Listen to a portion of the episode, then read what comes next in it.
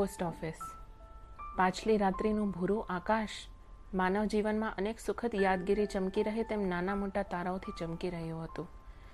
ઠંડા પવનના સુસવાટાથી પોતાના જૂના અને ફાટેલા જબ્બાને શરીરે વધારે ને વધારે લપેટી લેતો એક વૃદ્ધ ડોસો શહેરના મધ્યભાગમાં થઈને જતો હતો. સ્વાધીન અવસ્થા ભોગવતા કેટલાક ઘરોમાંથી આ વખતે ઘંટીનો મધુર લાગતો અવાજ સ્ત્રીઓના ઝીણા સ્વર સાથે આવતો હતો. એકાદ કૂતરાનો અવાજ, કોઈક વહેલા ઉઠનારા પગરખાનો છેટેથી સંભળાતો શબ્દ કે કોઈ અકાળે જાગેલા પક્ષીનો સ્વર, એ સિવાય શહેર તદ્દન શાંત હતું. લોકો મીઠી નિંદ્રામાં ઘોરતા હતા અને શિયાળાની ઠંડીથી રાત્રિ વધારે ગાઢ બનતી હતી. કહે નહીં, છતાં કતલ કરી નાખે એવા મીઠા મનુષ્યના સ્વભાવ જેવી શિયાળાની ઠંડી, કાતિલ હથિયારની માફક પોતાનો કાબુ સર્વત્ર ફેલાવી રહી હતી. વૃદ્ધ ડોસો ધ્રુજતો ને શાંત રીતે ડગમગ ચાલતો શહેરના દરવાજા બહાર થઈ એક સીધી સડક પર આવી પહોંચ્યો ને ધીમે ધીમે પોતાની જૂની ડાંગના ટેકાથી આગળ વધ્યો. સડકની એક બાજુ જાડોની હાર હતી ને બીજી બાજુ શહેરનો બાગ હતો. અહીં ઠંડી વધારે હતી ને રાત્રિ વધારે શીમણી બનતી હતી. પવન સોંસરવો નીકળી જતો હતો ને શુક્રના તારાનું મીઠું તેજ બરફ પડે તેમ પૃથ્વી ઉપર ઠંડીના કટકા જેવું પડતું હતું. જ્યાં બાગનો છેડો હતો, ત્યાં છેલ્લામાં છેલ્લી ઢબનું એક રોનકદાર મકાન હતું. ને તેની બંધ બારી તથા બારણામાંથી દીવાનો ઉજાશ બહાર પડી રહ્યો હતો. ભાવિક મનુષ્ય દાતારનું શિખર જોઈ જેમ શ્રદ્ધાથી આનંદ પામે, તેમ વૃદ્ધ ડોસો આ મકાનની લાકડાની કમાન જોઈ આનંદ પામ્યો.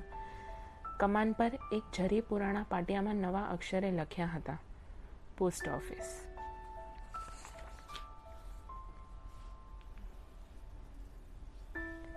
ડોસો ઓફિસની બહાર પડથાર બેઠો. અંદરથી કંઈક ચોક્કસ અવાજ આવતો ન હતો, પણ બે ચાર જણ કામમાં હોય તેમ વ્યવહારિક ગુપસુપ થતી હતી. Police superintendent? અંદરથી અવાજ આવ્યો.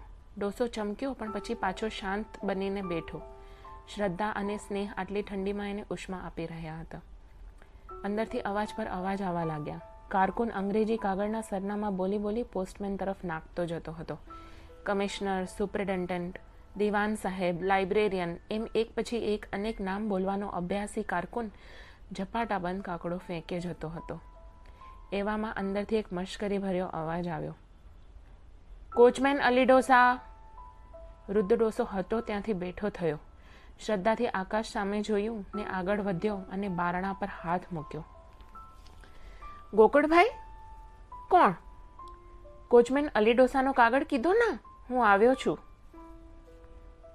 જવાબમાં નિષ્ઠુર હાસ્ય આવ્યું. સાહેબ, આ એક ગાંડો ડોસો છે. એ હંમેશા પોતાનો કાગળ લેવા પોસ્ટ ઓફિસે ધક્કો ખાય છે. કારકુને આ શબ્દો પોસ્ટ માસ્ટરને કહ્યા. ત્યાં તો ડોસો પોતાના સ્થાન પર બેસી ગયો હતો. પાંચ વર્ષ થયા એ જગ્યાએ બેસવાનો તેને અભ્યાસ હતો. અલી મૂળ હોશિયાર શિકારી હતો. પછી ધીમે ધીમે એ અભ્યાસમાં એવો કુશળ બન્યો હતો કે હંમેશા જેમ અફીણને અફીણ લેવું પડે, એમ અલીને શિકાર કરવો પડે. ધૂળની સાથે ધૂળ જેવા બની જતા કાબરચિત્ર તેતર પર અલીની દૃષ્ટિ પડે કે તરત તેના હાથમાં તેતર આવી જ પડ્યું હોય. એની તીક્ષ્ણ દૃષ્ટિ સસલાની ખોમાં જઈ પહોંચતી. આસપાસના સૂકા, પીળા કાસડાના કે રાપડાના ઘાસમાં સંતાઈને સ્થિર કાન કરી બેઠેલા ચતુર સસલાના ભૂરા મેલા રંગને ક્યારેક ખુદ શિકારી કૂતરો જુદો ન પાડી શકે. આગળ વધી જતાને સસલું બચી જતું. પરંતુ એટલીના ગરુડ જેવી અલીની દૃષ્ટિ બરાબર સસલાના કાન પર ચોંટતી અને બીજે જ પડે તે રહેતો નહીં. વળી ક્યારેક અલી મચ્છીમારનો મિત્ર બની જતો. પણ જ્યારે જીવન સંધ્યા પહોંચતી લાગી, ત્યારે આ શિકારી અચાનક બીજી દિશામાં વળી ગયો.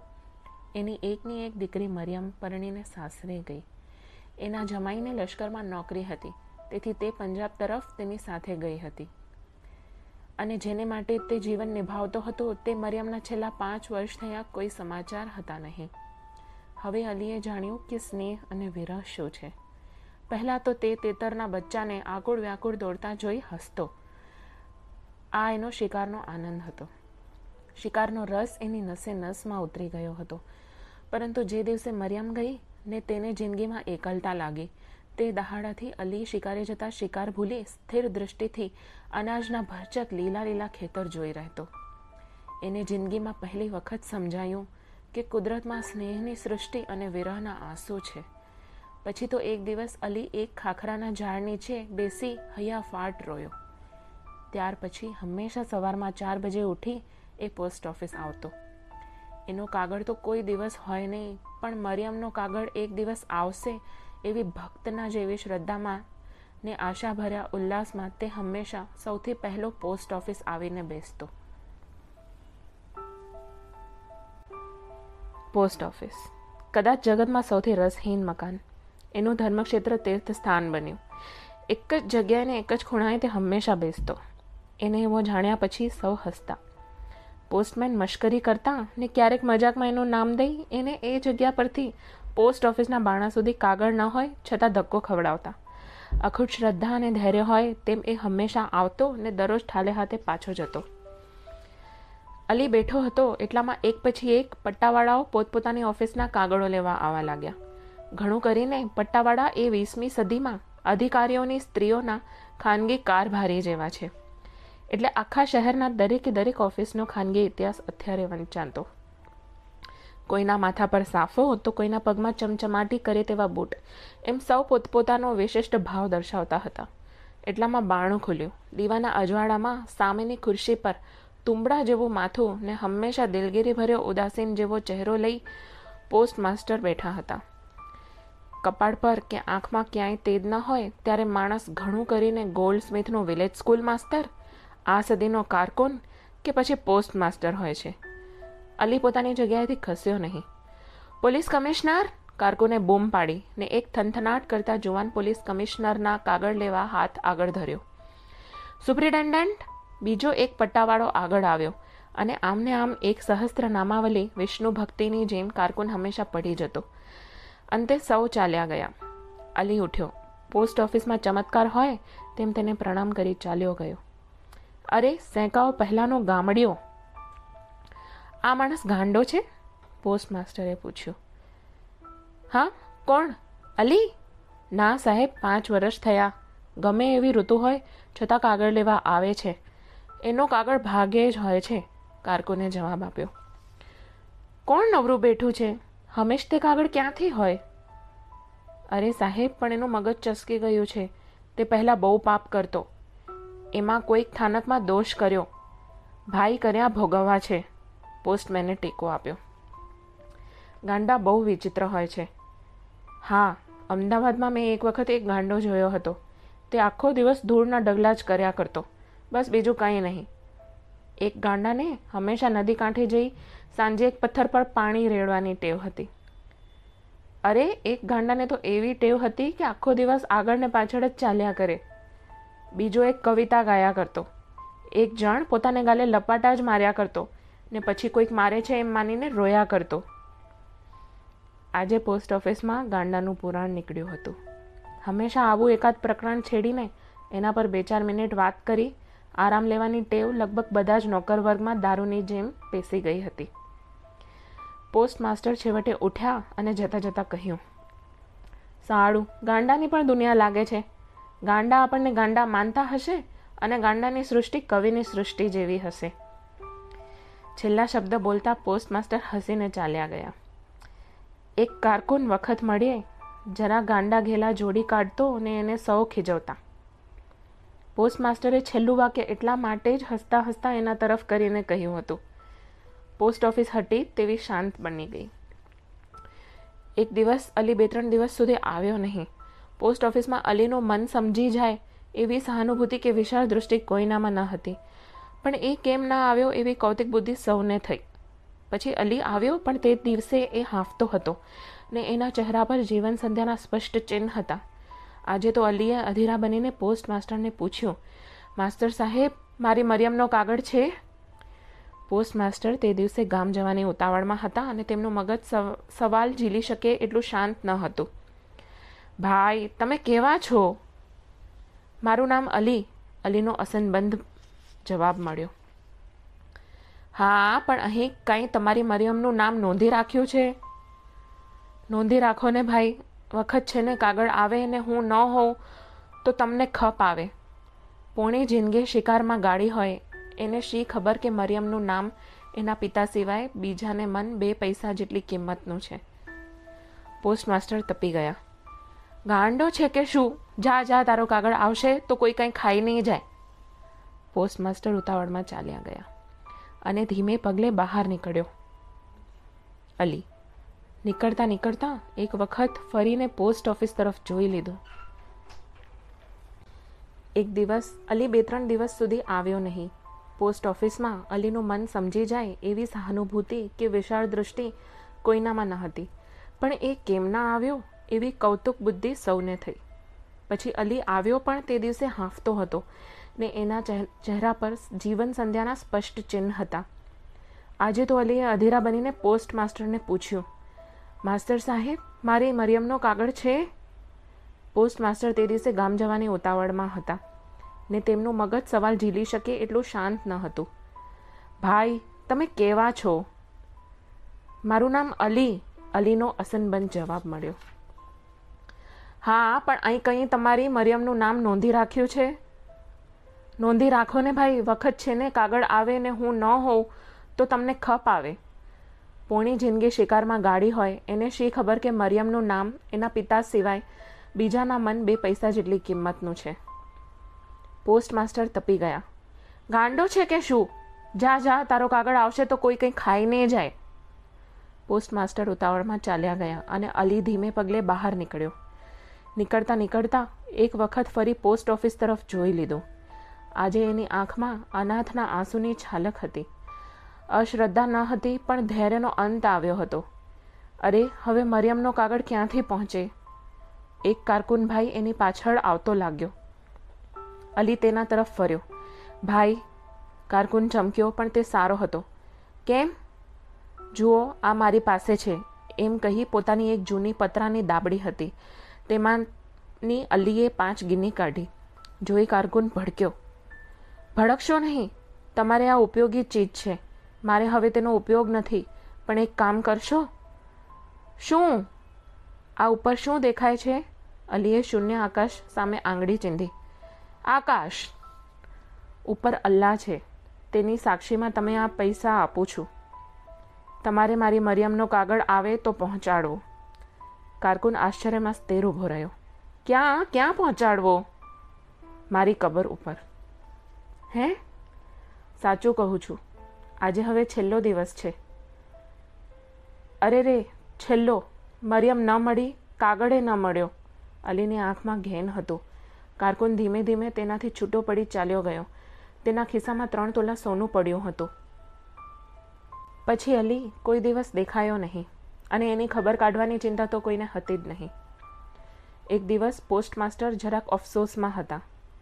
એમની દીકરી દૂર દેશાવરમાં માંદી હતી અને તેના સમાચારની રાહ જોતા શોકમાં બેઠા હતા. ટપાલ આવીને કાગળનો થોક પડ્યો. રંગ ઉપરથી પોતાનું કવર છે એમ ધારી પોસ્ટમાસ્ટરે ઝપાટાબંધ એક કવર ઊંચકી લીધું. પણ એના ઉપર સરનામું હતું કોચમેન અલી ડોસા. વીજળીનો આંચકો લાગ્યો હોય તેમ એમણે તે નીચે નાખી દીધું. દિલગીરી અને ચિંતાથી થોડી ક્ષણમાં એમનો અધિકારીનો કડક સ્વભાવ જતો રહી માનવ સ્વભાવ બહાર આવ્યો હતો. એમને એકદમ સાંભળ્યું હતું કે આ પેલા ડોસાનું કવર અને કદાચ એની દીકરી મરિયમનું. લક્ષ્મીદાસ? એણે એકદમ બૂમ પાડી. લક્ષ્મીદાસ તે જ માણસ હતો કે જેને અલીએ છેલ્લી ઘડીએ પૈસા આપ્યા હતા.